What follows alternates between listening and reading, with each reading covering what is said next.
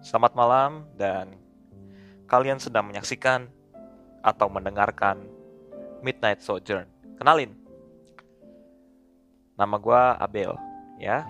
Jadi ya di ruang tamu gue yang apa adanya ini ya, gue mau banyak bercerita nih ya. Jadi kalau di Midnight Sojourn ini istilahnya gue bakal mengantarkan kalian ke.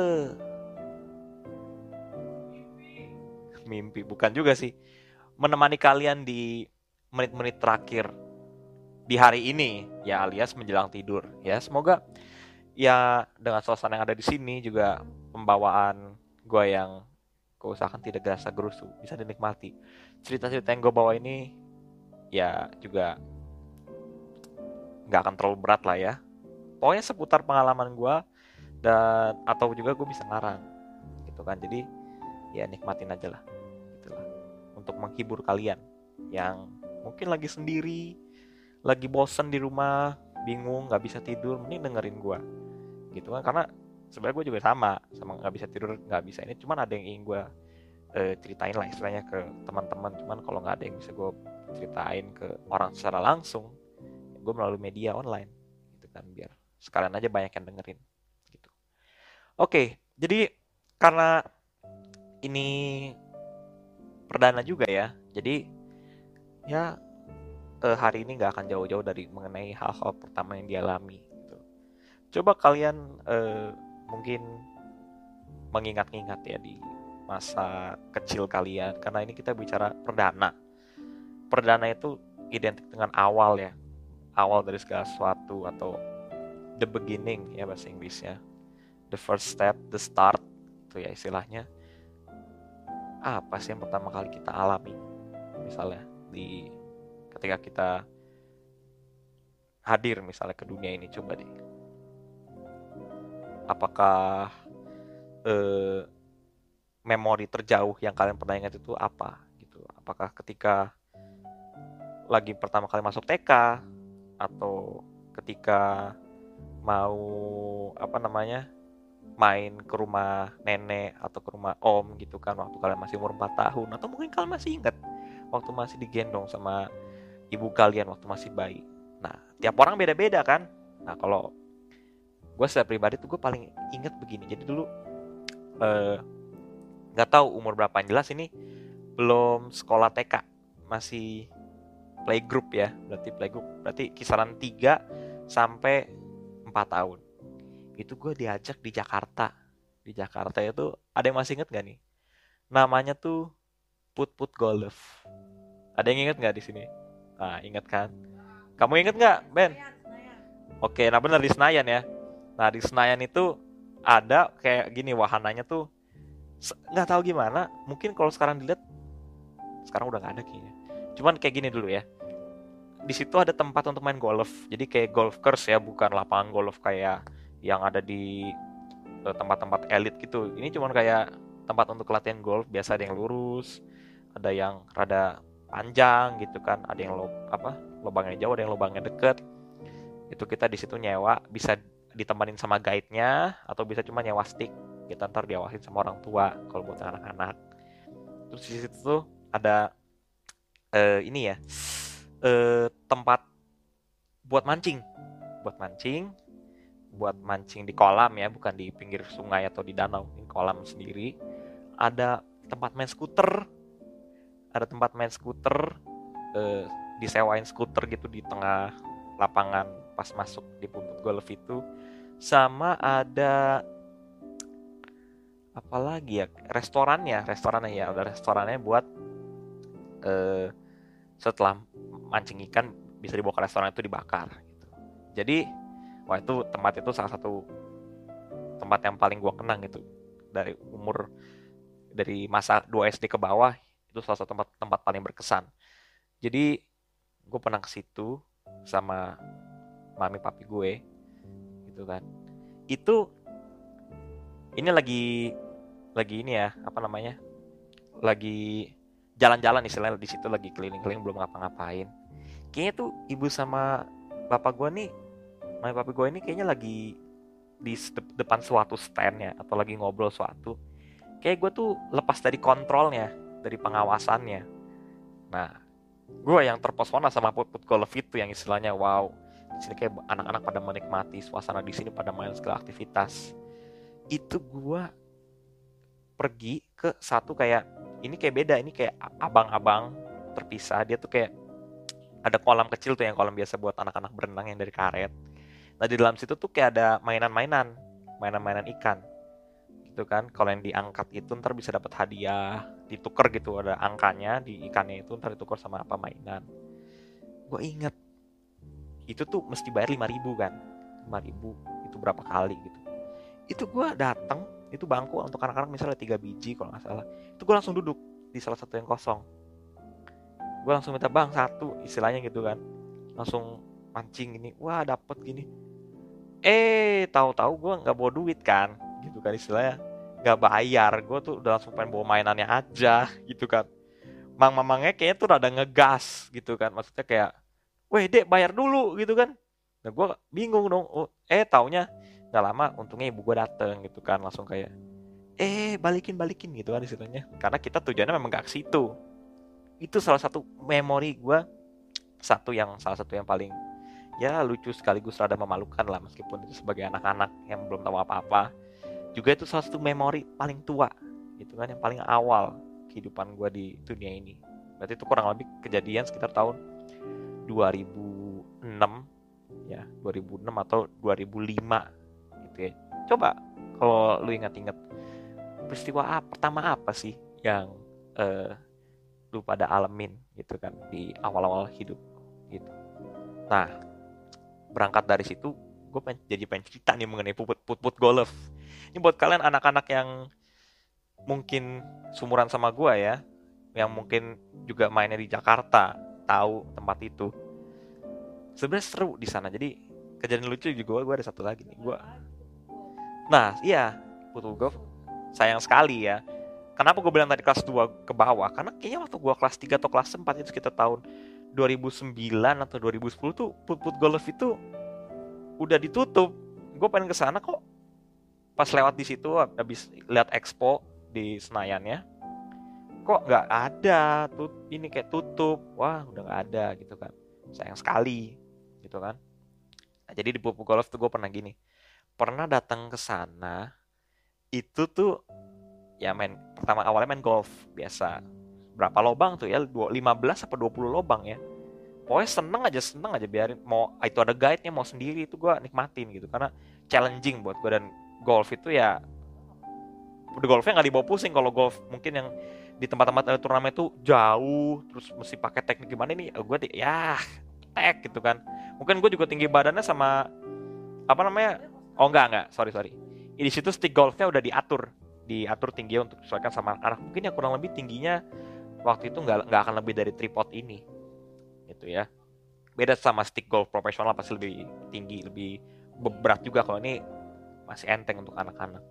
Dikasih jatah misalnya dua bola di counternya tuh. Mbak mau main yang sekian hole kalau nggak salah. Mau terus mau dikasih berapa bola segini. Ya udah main gitu kan. Seru di situ seru.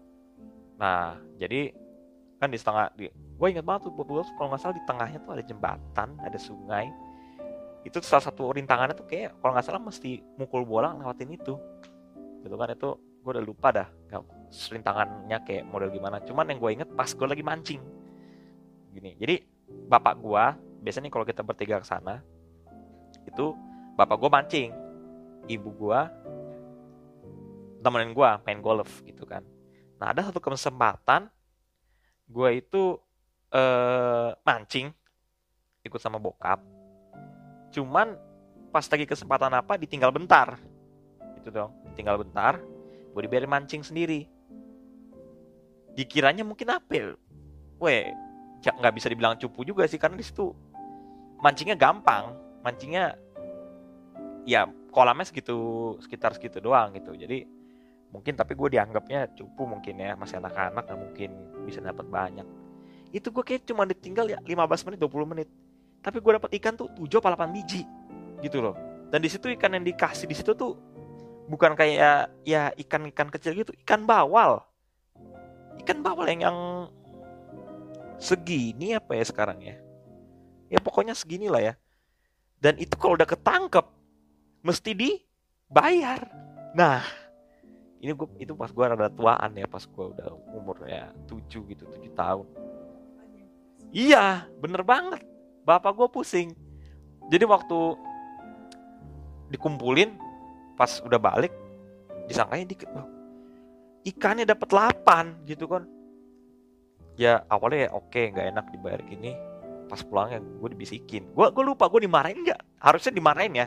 Cuman kamu banyak banget istilahnya nih ya banyak banget sih ngambilnya. Gila gitu kan. Maksudnya jangan banyak banyak istilahnya gitu loh. Tapi ya udahlah mungkin kayaknya abis itu dibagi juga sama saudara-saudara teman-teman di rumah. Itu salah satu pengalaman di put put golf yang apa namanya ya berkesan lah dua pengalaman gue juga pernah di situ apa namanya mencoba main skuter. Gue juga pernah jatuh di situ. Ih malu banget gue diliatin banyak orang. Meskipun gue masih kecil. Itu soalnya skuternya gimana ya? Gue memang badan sampai sekarang gak begitu bagus tapi waktu itu kayaknya meskipun badan gue udah lumayan besar ya skuter kecil tapi kok nggak nggak nekennya jadi skuternya tuh dia yang modelnya tuh ini loh yang digenjot pakai pakai tumit tuh yang set set set set gitu loh. Tapi kok kayak kayak berat. Nah itu pas gue lagi genjot gitu nah gue udah biasa nih cepet nih. Gue nggak taunya apa cara ngeremnya. Nah gitu. Akhirnya gue maksain gue diri gue jatuh ke kiri gitu kan. Ah gitu kan nangis nangis. Masih nangis. Cuman ya akhirnya sampai saat itu nggak kalau ke ke sana nggak pernah main skuter lagi sampai tutup itu tempat. Gitu. Jadi put golf sekitar kayaknya tahun 2010-an itu udah apa 2011 2010 tuh tutup. Akhirnya gue nggak pernah ke situ lagi. Ya itu di situ tempatnya terkubur terkubur kenangan banyak orang termasuk gue jadi kalian teman-teman yang pernah ke put, put, put golf ya bisa dibilang ya bersyukurlah itu tempatnya termasuk bisa menyenangkan anak-anak istilahnya ya. Dibandingin kalau gue lihat tempat-tempat di zaman sekarang gitu loh yang untuk anak berekreasi gitu-gitu aja. Cobalah main ke puput golf. Atau coba adalah konsep baru dari puput golf ini dihadirkan ya di tempat-tempat tertentu. Good kok. Nggak nggak apa namanya istilahnya ya nggak nggak akan rugi gitu loh. Karena gue sendiri yang sampai sekarang udah pemuda ini masih terkenang di sana gitu loh. Nah itu ya. Itu memori gue terjauh itu yang gue ingat itu di put put golf. Nah kalian udah ingat belum nih uh, apa namanya memori tertua kalian? Terus kalian bisa bagikan ntar ceritain aja di kolom komentar ya. Biar ini makin rame gue penasaran. Nah oke okay, itu lanjut ya. Nah gue sekarang mau ceritain juga deket-deket situ kayaknya ya kayaknya momen-momen itu ini nggak nggak akan lebih dari gue kelas 2 SD atau kelas 1 SD nggak akan lebih. Pengalaman-pengalaman seru. Oh ini. Pertama kali naik sepeda. Gitu kan. Nah bicara mengenai kendaraan ya pengalaman gue menaiki kendaraan gitu kan. Gue memang rada lelet untuk memahami transportasi. Beda banget sama bokap gue gitu kan. Istilahnya gue sekarang udah mau 19 cuy. Itu gue belum ada SIM gitu kan? Dan apa namanya gue nggak ngerti sama sekali yang apa namanya mengendarai mobil bener-bener apa namanya saklek manual gitu loh. Atau bahkan motor kopling juga gue nggak ngerti kalau ya matic. Cuma ngegas ngegas aja kan mainnya di gas. Cuman kalau yang kayak gitu-gitu atau teknik-teknik yang uh, mungkin banyak orang tahu yang dibilang apa ya pria sejati atau anak muda gaul tuh tahu itu gue nggak deh dan ini sepertinya tercermin dari awal awal uh, eh, gue berkenalan sama moda transportasi pribadi istilahnya ya. Pertama kali kendaraan yang gue kendarin secara pribadi itu adalah ya mungkin kalian juga sama ya. Eh yang secara pribadi nih maksudnya, maksudnya yang dikendarai dikendalikan sendiri itu ya pasti motor atau mainan, motor-motor mainan atau kuda-kudaan gitulah ya. Itu sih nggak usah di apa namanya nggak terlalu nggak terlalu dipusingkan karena nggak akan membawa terlalu dampak. Gimana pas itu ya masih pelan lah gitu. Dan apa namanya mainnya juga di dalam lingkaran di kamar. Yang pertama kali gue bawa keluar ya gue yakin pasti sama juga sama kalian itu adalah sepeda. Setuju nggak? Nah, sepeda. Dan gue juga yakin ini masih sama. Nggak mungkin sepeda roda satu. Ya kan dan gue juga yakin belum tentu semuanya langsung sepeda roda dua.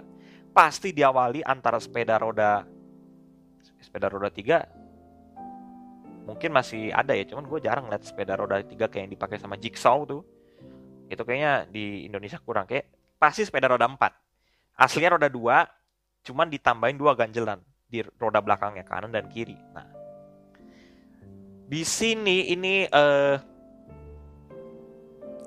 gue dibeliin sepeda tuh kayaknya waktu gue naik ke TK besar kalau nggak salah ya.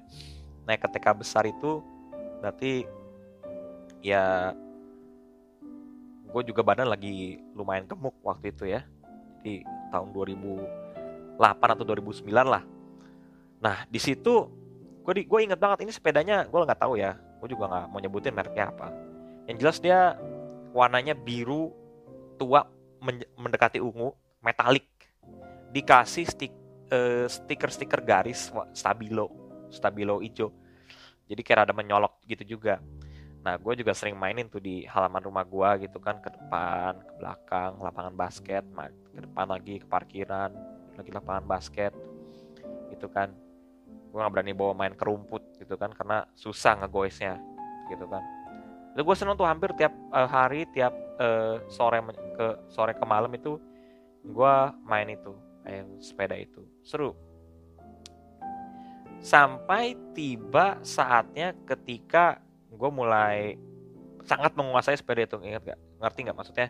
Jadi yang tadinya masih latihan biasa gitu kan. Gue gue nggak jatuh tentu kita namanya sepeda roda empat diusahakan untuk tidak jatuh gitu kan. Jadi gue juga bawanya awalnya dari pelan terus udah kebiasa ngegoes gitu kan.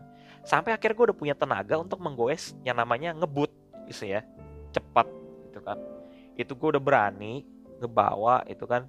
Jadi tuh di rumah gue tuh ada dari dia tuh kayak dari batu alam depan rumah ada selokan dikasih suka dikasih alas kayu supaya bisa lom lewat ke aspal. Nah aspal tuh tadi gue bilang lapangan basket nah gue suka udah sering tuh ngebut-ngebut di situ. Seru seru seru nah seru seru kan? Nah seru di situ. Nah gue coba yang lebih ekstrim lagi di aspal full. Jadi dari lapangan basket itu suka eh suka. Ada belokan ke kanan gitu kan. Dan gue suka lanjutin ke situ. Belokan ke kanan tuh maju lagi tadi gue bilang ke parkiran. Nah, di situ lumayan panjang tuh. Mungkin ya berapa ya? Adalah 30 meter 40 meter nah enak banget dong itu istilahnya untuk drag race anak TK sepeda. Waduh. Itu gue bikin arena gue sendiri dan karena gue nggak ada teman main juga waktu itu. Di sini ini gue inilah yang namanya overconfident ya salah satu uh, uh, ini gue apa namanya uh, semangatku waktu itu. Kesalahan gue juga nih overconfident. Gue ngegas tuh kenceng banget gitu loh. Dari awal tadi belokan ke arah parkiran itu melewati aspal. Itu gue goes tuh dengan semangatnya wah wah gini kan. Istilahnya ya lu tahu sendiri kalau sepeda udah kenceng tuh rasanya kayak kita itunya udah cepet goesan bannya tapi kakinya nyantai gitu kan saking cepetnya. Gue nggak tahu mungkin dalam, dalam uh, sudut kacamata orang dewasa waktu itu ya gue biasa aja. Cuman waktu karena gue badannya kecil sepeda juga sepeda kecil ya time dilation bro gue merasa kencang waktu itu. Eh udah setengah jalan ini istilahnya nih udah lebih ya mungkin udah sepertiga jalan itu kan. Gue udah overconfident. Itu gue nggak nyangka gue kan waktu itu juga celananya bukan apa celananya tuh celana kayak celana futsal gitu. Eh celana futsal. Kayak celana celana celana piyama gitu tapi yang pendek gitu kan. Kayaknya waktu itu lumayan licin atau nggak tahu pantat gue basah kali waktu itu ya. Jadi gue rada mundur gitu kan gue rada mundur jadi otomatis gue kesulitan nih. Jadi kan namanya gini hasilnya gini terus gue gue lama kayak rada mundur gue rada susah mencet rem. Gak taunya lu tahu nggak? Ini kan ini pas sudah sepertiga jalan ya. Ini nih ada jok sepeda. Ini tuh ban. Ini gua nih. Gua jatuh ke sini. Di antara jok sama ban gitu loh. Jadi begini nih. Eh gitu kan. Wah itu aduh gue lupa ya. Gue setelah itu nggak terlalu kesakitan gimana cuman kalau dilihat itu kayak lumayan ngeri loh. Bannya masih muter cuy. Jadi pantat gue tuh digesek sama ban gitu kan. Dan dijepit di sininya tuh jok gitu. Wah! Gue langsung pakai kaki mati waktu itu. Untung gue pakai sandal. Gitu kan kalau nggak tuh sepeda bisa nubruk ke gerbang. Wah udah tuh masa depan suram gue gitu kan. Gue pakai kaki dan memang mungkin spektrum orang dewasa waktu itu tuh lambat jadi memang sepedanya berhenti. Cuman menurut gue tuh udah lumayan kenceng. Untungnya nggak ada yang lihat. Satu gue nggak malu gitu kan. Cuman gue doang ingat. Ya cuma sekarang gue udah mau membagikan artinya udahlah bodo amat lah. Peristiwa lucu juga gitu kan. Gue lepas gue gue berdiri gitu kan. Gue cek yang langsung gue cek ini dong. Bagian depan dan belakang ini. Oh apa-apa gitu kan. Mungkin karena waktu itu juga belum berkembang ya nah terus gue cek sepeda gue wah itu uh, apa namanya gue lihat memang ternyata pada waktu itu memang sepedanya tuh udah mulai apa ya udah mulai kurang bisa diandalkan kurang bisa diandalkan di bagian rem gitu kan sama ban sampingnya udah mulai ini oglek. Jadi makanya singkat gue ya itu adalah minggu-minggu terakhir gue pakai sepeda itu. Jadi uh, eh, gue bertambah gede gue bertambah uh, umur. Honestly gue dari kelas 2 terus ke kelas 3 ke kelas 4 ke kelas 5 sampai ke kelas 6 gue nggak pernah main sepeda lagi. Bener deh gitu deh. Jadi teman-teman gue lain mungkin dia bercerita di SD nih ya pada main sepeda. Gue basically gak bisa pakai sepeda di atas eh kurang dari roda 4 gitu. Jadi gue nggak bisa pakai sepeda roda 2 sampai gue kelas 6 nah di kelas 6 ini eh gue inget banget nih gue inget banget di bulan Desember. Di bulan Desember eh, 2013 berarti ya waktu gue kelas 6 semester 1 itu gue dibeliin sepeda Pacific warna putih putih merah. Langsung roda 2 dong otomatis mungkin bapak gue juga mulai merasa gimana ya sudah saatnya nak kamu mesti uh, belajar sepeda gitu loh. Jadi dan gue menerima dengan antusias weh gitu kan istilah bapak gue kan suka dulu suka main mobil terus suka main motor modif-modifan masa anaknya nggak bisa naik sepeda roda dua gitu loh. Jadi akhirnya gue udah beliin itu. Dan gue jujur aja ya hmm, gue nih seorang fast learner. Ya ya tentunya ya udah kelas 6 ya harusnya gampang lah ya belajar sepeda apalagi waktu itu badan gue juga udah lumayan tinggi nggak terlalu susah menggapai. Jadi cuma dalam waktu setengah jam itu gue masih inget tuh sore-sore gue bisa naik sepeda roda dua gitu. Jadi uh, tidak perlu banyak uh, drama-drama jatuh atau mengalami kejadian yang serupa dengan sepeda roda 4 gue bisa menggunakan sepeda roda dua belajar dari nol dalam waktu setengah jam. Ya mungkin kalian bisa lebih cepat cuman itu ya not so bad lah ya. Dan gue di situ uh, belajar bukan berarti tambah jatuh. Gue juga ada kala-kalanya udah mulai apa namanya uh, sok ya. Sok kayak waktu dulu punya sepeda roda empat itu. Itu pas di batu alam lu jadi ini ini pas jadi rumah gue itu uh, kan tadi tuh yang gue bilang batu alam. Nah batu alam tuh juga ada belokannya dong. Uh, belokan ke bagian depan juga. Di situ jalannya lebih sempit daripada yang dulu gue suka pakai balapan uh, yang lewatin selokan itu. Nah di yang jalan yang sempit ini itu pas di kanan kirinya itu kalau di kanannya itu tanaman gajah-gajahan. Kalau lu tahu ya? Eh gajah-gajahan. Pisang-pisangan ya yang warnanya kuning gitu kan kuning gini ada ujungnya warna hitam terus dikelilingi sama kayak eh, kelopak merah itu. Pisang-pisangan setahu gua. Di sebelah kanannya itu pohon. Pohon apa ya? Pohon cemara kayaknya. Itu kan. Dan itu ada bagian batoknya tuh bagian batok apa sih namanya? Bagian udah tebang gitu. Jadi dan itu batu alam ditambah. Jadi kalau jatuh di situ antara lu mau ke semak-semak lu nabrak itu batok pohon yang ujungnya tajam atau lu di batu alam. Dan gue itu tuh abis hujan gue inget. Gue ngebut di situ salahnya ya. Gue di situ udah mulai suka gaya-gaya kayak mau ngangkat sepeda mau apa nge uh, beloknya ala-ala ngedrift gitu. Di situ gua kegelincir bro. Sis gitu kan. Dan gua sepedanya yang jatuh ke itu pohon-pohon cemara itu gua lurus aja ke apa namanya batu alam dan di situ kali kalinya sekali kalinya gue jatuh pakai sepeda roda dua. Kebetulan nyampe nyampe sekarang ya gue kan udah nggak di Jakarta lagi nih. Tapi gue ada sepeda ada sepeda sendiri sepeda poligon sekarang warna biru. Gue jatuh pakai sepeda itu nggak pernah. Tapi teman gue pernah jatuhin makanya sepedanya ada lecetnya di bagian stang oke itu dia. Jadi cerita gue mengenai uh, moda transportasi pribadi yang gue pelajari. Gak ada yang bagus. Ada lagi nih satu lagi. Uh, ice skating ya. Ice skating ada yang tahu? Gitu kan? Jadi uh, sebelum ke sana berangkat dulu. Dari dulu sempat ngetren ya. Namanya roller blade. Apa? Apa namanya? Roller blade. Ya jadi dulu tuh ngetren uh, sepatu. Nggak tahu di zaman kalian bocil-bocil yang di bawah saya atau kakak-kakak yang ada di atas saya. Gue tahu kalau sepatu roda itu ngetren tuh tahun 70-an cuman sekarang ini ada modelnya tuh keluar dari jadi sepatunya bisa ada solnya terus bisa dikeluarin. Rollerblade yang itu dulu di ST gue tuh rame tuh. Kisaran gue kelas 4 atau kelas 5 lah ya. Itu rame.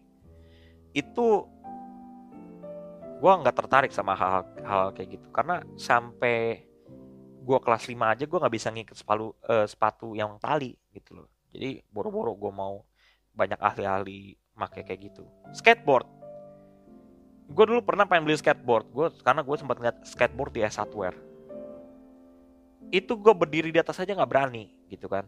Terus teman gue ada yang pernah bawa kayak apa sih hoverboard ya berarti ya yang dia tuh kayak ada sumbu di tengahnya itu terus yang yang depan belakangnya tuh bisa digini-giniin gitu loh itu juga gue jatuh-jatuh di atas dan gue gue ngerasa nggak nyaman gitu loh main, main kayak gitu. Jadi untuk hal seperti itu gue kurang jago. Dan ini ice skating. Untuk pengalaman ice skating tuh gue baru ngerasain waktu gue SMP gitu kan. Gue diajak sama uh, sepupu gue kebetulan di mall lokal sini ada yang ngadain ice skating gitu kan. Di ice skating ini gue bener-bener lu minder loh ya karena uh, sepupu gue ini yang, yang nanti juga akan bergabung di ya show ini mungkin atau segmen-segmen yang lain si apa si Bepi itu dia jago ice skatingnya jujur aja gitu kan. Dia cepat lincah gerakan kakinya. Kayaknya dia berani loncat deh. Gua gua nggak tahu karena waktu itu rada lama cuman kayaknya dia ahli untuk hal, -hal semacam itu. Dia dia jago dance dan ternyata slip slip dia juga ternyata punya rollerblade cuy. Dan dia bisa pakai rollerblade untuk gaya gaya gayaan model jalannya gitu atau bawa jalannya. Dia dia jago kayak gitu. Itu pun gue nggak ahli gitu. Jadi sepertinya apa namanya untuk urusan seperti itu gue memang belajarnya memang rada pelan ya. Cuman ya gue berharap segera bisa lah untuk uh, menguasai yang penting-penting salah satunya motor dan mobil gitu kan supaya nggak nyusahin orang juga gitu kan badan gede gitu kan udah tua tapi masa nggak bisa nyetir mobil dan motor gitu kan mungkin nanti ke depannya gue bisa ya ngevlog pas gue lagi belajar mobil atau motor gitu ya Oke, itu pengalaman pertama, pengalaman pertama juga oke. Uh, kayaknya gue masih ada satu cerita lagi, gitu kan. Mengenai kali pertama, kali pertama apa lagi ya sekarang? Oh, gini, kali pertama gue mau bikin konten. Jadi karena ini berkaitan dengan konten pertama juga kan. Jadi buat buat kalian nih uh, teman-teman yang uh, ngedengerin, mungkin kalian juga pengen coba bikin konten kayak gue ayo langsung aja coba nggak ada salahnya yang penting kalian udah punya basicnya itu ya konsep yang mau kalian lakukan juga ada niat dan semangat dan motivasi yang bener gitu kan ya yaitu kalau gue motivasinya ya tentunya jangan cari uang dulu gitu kan. Itu belakangan bonus. Kalau udah berkaitan sama konten kreatif ini ya tujuannya untuk berkarya cuy supaya orang bisa nikmatin gitu. Nah gue ya gue jujur aja gue orangnya bukan orang yang eksak ya. Gue kayaknya nggak terlalu banyak memakai otak kiri untuk menuangkan ekspresi gue. Gue lebih ke otak kanan alias gue suka seni seni bahasa gitu ya. Uh, dan uh, akhirnya karena yang namanya konten kreatif itu kayaknya lebih condong ke seni ya gue cobalah mengaplikasikannya. Salah satunya ketika sekarang udah booming nih yang namanya media sosial itu gue dulu pertama kali tuh mau bikin konten komik gitu ya jadi lu kalau tahu Nintendo ya jadi dulu apa namanya eh, adek gue eh bukan ibu gue tuh beli Nintendo kan buat adek gue. Nah kebetulan gue juga pengen nyobain dong meskipun itu udah jadul istilahnya. Nah gue gue lu kalau tahu itu sekarang mirip sama aplikasi Flip a Clip. Cuma di Nintendo tuh namanya apa ya? Kan jadi bikin sketsa sketsa sketsa uh, terinspirasi dari musik video. Jadi musik video misalnya Coldplay. Coldplay kan The Scientist itu kan ada adegannya kayak dia lagi mundur. Itu gue bikin tuh. Gue ngomong-ngomong hobinya gambar gitu kan. Cuman waktu zaman gue SD masih aktif aktif gambar gue belum kepikiran buat upload ke sosial media. Yang pertama tuh gue itu. Gue udah bikin banyak gitu kan. Cuman pada suatu hari itu nah ini gue baru inget nih. Itu Nintendo-nya tuh sempat crash gitu kan. Kayak sempat ngehang. Itu dicek sama uh, apa om gue gitu kan. Dicek gitu kan. Ternyata bener. Pas dibalikin udah bener gue lihat. Tapi data kereset bro. Gitu kan. Jadi kurang lebih ada 8 atau 9 itu gue udah itu bikinnya sebenarnya lama loh. Itu bisa semalaman tuh bisa tiga jam mungkin empat jam. Gitu kan. Dan itu lenyap semua kerjaan gue mungkin selama ya enam bulan terakhir waktu itu waktu gue kelas 7 oke. Nah habis itu gue uh, sama teman gue juga teman gue juga ada dulu waktu SMP kelas 7 sama kelas 8 itu uh, per, uh, setelah gue itu gue berangkat mau coba lagi melalui media audiovisual itu gue bikin musik video parodi. Gue inget banget gue dulu wah, itu zaman zamannya gue ngefans banget sama si Coldplay gitu kan. Sampai sekarang masih ngefans cuman waktu itu istilahnya baru kenal kenalnya kan. Gue explore banyak lagunya gue bikin parodi dari musik videonya. Kalau tahu God put a smile upon your face gitu kan. Itu kan gue sama teman gue ini uh, apa namanya bikin parodinya gitu kan istilahnya. Kocak memang kocak lucu. Ada gue lah lagi ditampol sama gitar gue diculik gitu kan dia jadi penculiknya. Dia balas dendam istilahnya. Dia balas dendam karena uh, dulu dia uh, gua apa namanya gua ganggu istilahnya. Pakai lagunya si Coldplay ini. Lucu bagus gitu kan. Gue juga uh, dulu sempat pengen bikin proyek musik gitu kan ngajak dia gitu kan. Karena itu gue tahun-tahun itu gue baru belajar gitar gitu kan baru apa namanya mengenal musik. Tapi eh batal juga ujung-ujungnya. Padahal gue udah kayak bikin cover pengen bikin original song gitu kan. Udah niat-niatin. Gue sampai belajar pivot loh buat animasi pivot. Ya mungkin cukup banget ya, cuman garis-garis uh, stickman orang gitu dong ya. Tapi itu gue inget ketika gue inget sekarang dulu gue niat banget untuk hal seperti itu. Gue sekarang kalau untuk yang namanya animasi yang uh, desain grafik 3D gitu capek juga gitu loh. Dari uh, apa namanya istilahnya? Apa ya? Dari frame ah dari frame ke frame itu banyak gitu jadi gue ngucapin salut juga nih buat para animator di luar sana. You are great gitu loh. Apalagi ini ya menciptakan kamera nih kamera video yang bisa merekam secara otomatis secara kontinu juga frame per frame. Karena ini yang kalian ini banyak frame secara langsung. Bisa 60 fps nanti gue settingnya atau 30 25 gitu luar biasa perkembangan teknologi. Nah karena gue nggak terlalu sukses di bagian itu gue gue juga sempat ingin mengembangkan website. Itu kan konten. Berarti ini konten digital nggak audio visual juga.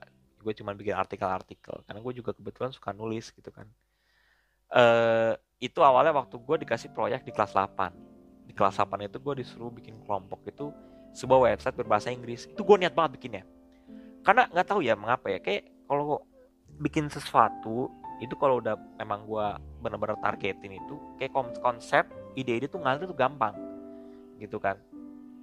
Yang nggak ada itu apa? Konsisten konsistensinya gitu. Jadi ketika itu website lagi berjalan untuk tugas di semester 1 saya ingat gue semester 1 kelas 8 itu 2016 itu aktif tuh website.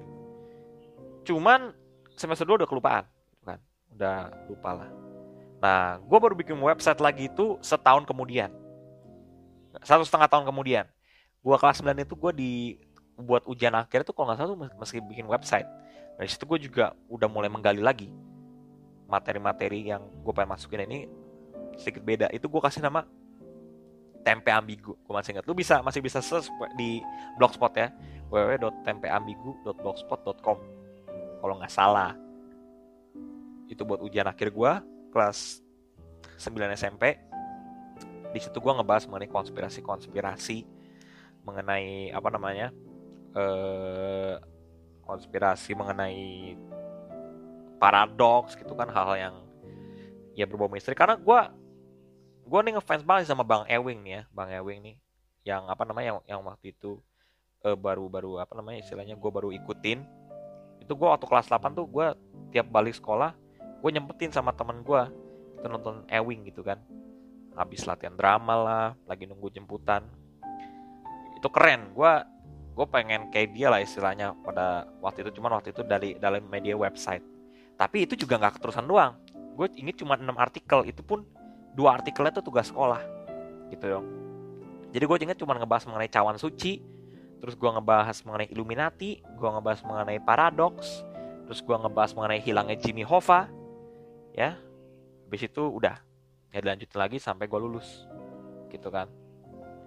Dan apa namanya gue juga banyak di SMP tuh meladeni untuk urusan bikin video. Karena entah mengapa guru-guru ya di masa itu jadi masa sekarang juga udah mulai membiasakan untuk coba tugas dikerjakan dalam bentuk video gitu loh istilahnya dan banyak kenang-kenangan kenang-kenangan yang gue bikin video. Ada bikin video tugas IPS ada yang bikin tugas apa namanya bahasa Inggris gitu kan. Cuman sayangnya uh, kayaknya gue udah kehilangan di media itu. Gue jadi gue bikin reaction untuk kayak itu kayaknya juga udah nggak mungkin. Paling ada beberapa ada di YouTube. Nah itu juga gue mengawali uh, karir uh, YouTube gue ngapa YouTube gue itu tugas-tugas sekolah itu sebenarnya kalau dilihat ya lumayan niat juga cuman nggak memenuhi ekspektasi untuk memuaskan uh, kalayak banyak gitu ya. Jadi ya untuk anak-anak sekolah udah cukup lah cuman kalau untuk ke dinikmati orang lain kayak kurang. Gitu kan makanya gue juga berharap ini apakah bisa dinikmati semua semua orang? Ya gue jalanin dulu aja lah gitu kan. Karena ini beda. Ini gue settingannya ini untuk dinikmati uh, semua orang. Jadi gue bicara ya dengan ses sesuai hati gue gitu nggak ada standar atau patokan yang harus dipenuhi untuk memenuhi nilai sekolah gitu ya. Nah tapi di situ karena gue belum bisa kok sekali lagi konsisten gue akhirnya beranjak ke SMA dong. Nah di SMA itu gue sempet gue inget banget itu semester 1 bulan-bulan Januari juga kayaknya di tahun 2019 itu gue kelas 10 gue tuh ngajak tiga temen gue yang paling deket bangkunya eh, duduknya sama gue itu bikin YouTube gitu kan. Bikin YouTube istilahnya tuh pengen melanjutkan karya gue yang di SMP cuman di YouTube gitu kan. Nah di YouTube ini kita cobalah bikinlah ini channel ini gitu kan. Sayang disayang kita udah sempat bikin dua video gitu kan. Satunya itu perkenalan gitu kan. Dan satunya ini kita tuh ngebahas mengenai eh apa ya waktu itu ya? Ntar gue inget-inget dulu. Wah lupa gue pokoknya gue juga yang video kedua gue lupa. Yang oh pokoknya yang pertama tuh mengenai jalan-jalan di kota ini. Yang ketiga itu gue nge mau nge-review game gitu kan. Nge-review game yang ada di Play Store. Kenapa nggak game-game yang ada di itu? Karena menurut gue ini gue berusaha mencari waktu itu tuh yang anti mainstream gitu lah ya dan eh, pada waktu itu gue pengen bikin reaksi yang lucu-lucu lah istilahnya nge-review game yang ratingnya paling jelek di Play Store. Mungkin nanti kita bisa coba di sini dengan apa namanya uh, lebih serius diseriusin lagi. Ya, di situ udah udah sempat jadi videonya, bahkan sudah sempat jadi itu kan tadi review game. Satu lagi horror. Jadi uh, uh, sketch horror di mana teman-teman gue pura-pura uh, ada yang jadi pocong gitu kan, ada yang uh, jadi korban ada yang jadi kameramen. Itu juga gagal. Tapi rekamannya harusnya ada ya di laptop gue gue lupa gue simpen nggak. Ntar gue cek lagi ya. Uh, itu. Jadi itu juga batal. Itu gue gain view nggak lebih dari 35 waktu video yang awal yang vlog itu terus temen gue mutusin aduh ini udah mau naik kelas 11 udah naik oh, ini udah naik kelas 11 dan ini nggak ada kita nggak sekelas lagi kita juga udah punya kesibukan masing-masing. Gue kebetulan juga mau pada saat itu udah mau join organisasi gitu kan MPK di sekolah gue teman gue juga udah kesibukan lain teman gue ada satu yang jadi ketua rohis. Teman gue ada yang apa namanya yang satu lagi ikut ekskul kartu tuh kartu apa namanya? Kartu bridge ada satu lagi yang juga ikut sama gue jadi MPK sama sibuk jadi apa namanya pecinta alam. Ya jadi itu tertimbun juga dan dilanjutin. Oke. Tapi eh, nggak eh, sampai di situ. Gue masih lanjutin lagi gitu kan dengan gue berusaha dengan teman-teman gue yang sama. Eh, itu ngelanjutin bikin eh, podcast. Ya model-model begini cuman ngobrol mengenai isu-isu yang hangat itu yang paling terkini itu. Itu baru tahun lalu. Dan itu sudah berjalan dua episode. Eh, tiga episode sudah direkam tertimbun lagi. Kenapa? Karena prospek ke depannya nggak ada yang mendukung. Teman-teman gue udah mulai sibuk untuk ya hal-hal yang mereka eh, perlukan ya yaitu untuk kuliah dan segala macem. Ya gue juga sebenarnya sama sih. Cuman gue menyempatkan begini karena apa namanya gue pengen bisa juga gitu menyalurkan karya gue yang terpendam istilahnya kan sekolah kan akademis sekali ya sekolah gue jadi nggak untuk menyalurkannya juga gue nggak menemukan wadah yang tepat gitu ya meskipun itu suatu ekskul. Jadi gue rasa harus dari diri sendiri itu kan karena kita udah mengenal platformnya kok pasti sekarang setiap anak muda nggak ada yang nggak tahu YouTube atau Instagram atau Twitter atau Facebook atau uh, yang lain-lain Google gitu. Jadi dengan ilmu atau berita atau cerita yang bisa tersalur lebih mudah dari, sini melatih juga langsung dari sini ya kenapa enggak gue coba gitu. Akhirnya sampailah kita kepada episode perdana Midnight Soldier di malam hari ini ya. Ini udah ini udah jam berapa ya kalau boleh tahu? Oke udah jam 3 gitu kan. Jadi ini sudah udah lewati midnight cuman nggak apa-apa. Ini rekaman uh, pertama gua kayaknya cukup sampai di sini dulu ya. Itu tadi gue cerita mengenai pertama kali memori pertama gua di dunia memori pertama gua mencobai trans moda transportasi pribadi ya maksudnya main sepeda. Sama pertama-tama gua bisa berangkat untuk menciptakan konten gitu kan salah satunya untuk di YouTube ini ya Semoga kalian terhibur. Semoga kalian sudah tertidur. Ya, antara dua itu. Semoga terhibur dan semoga sudah tertidur. Ini gua Abel. Terima kasih. Sampai jumpa di episode berikutnya.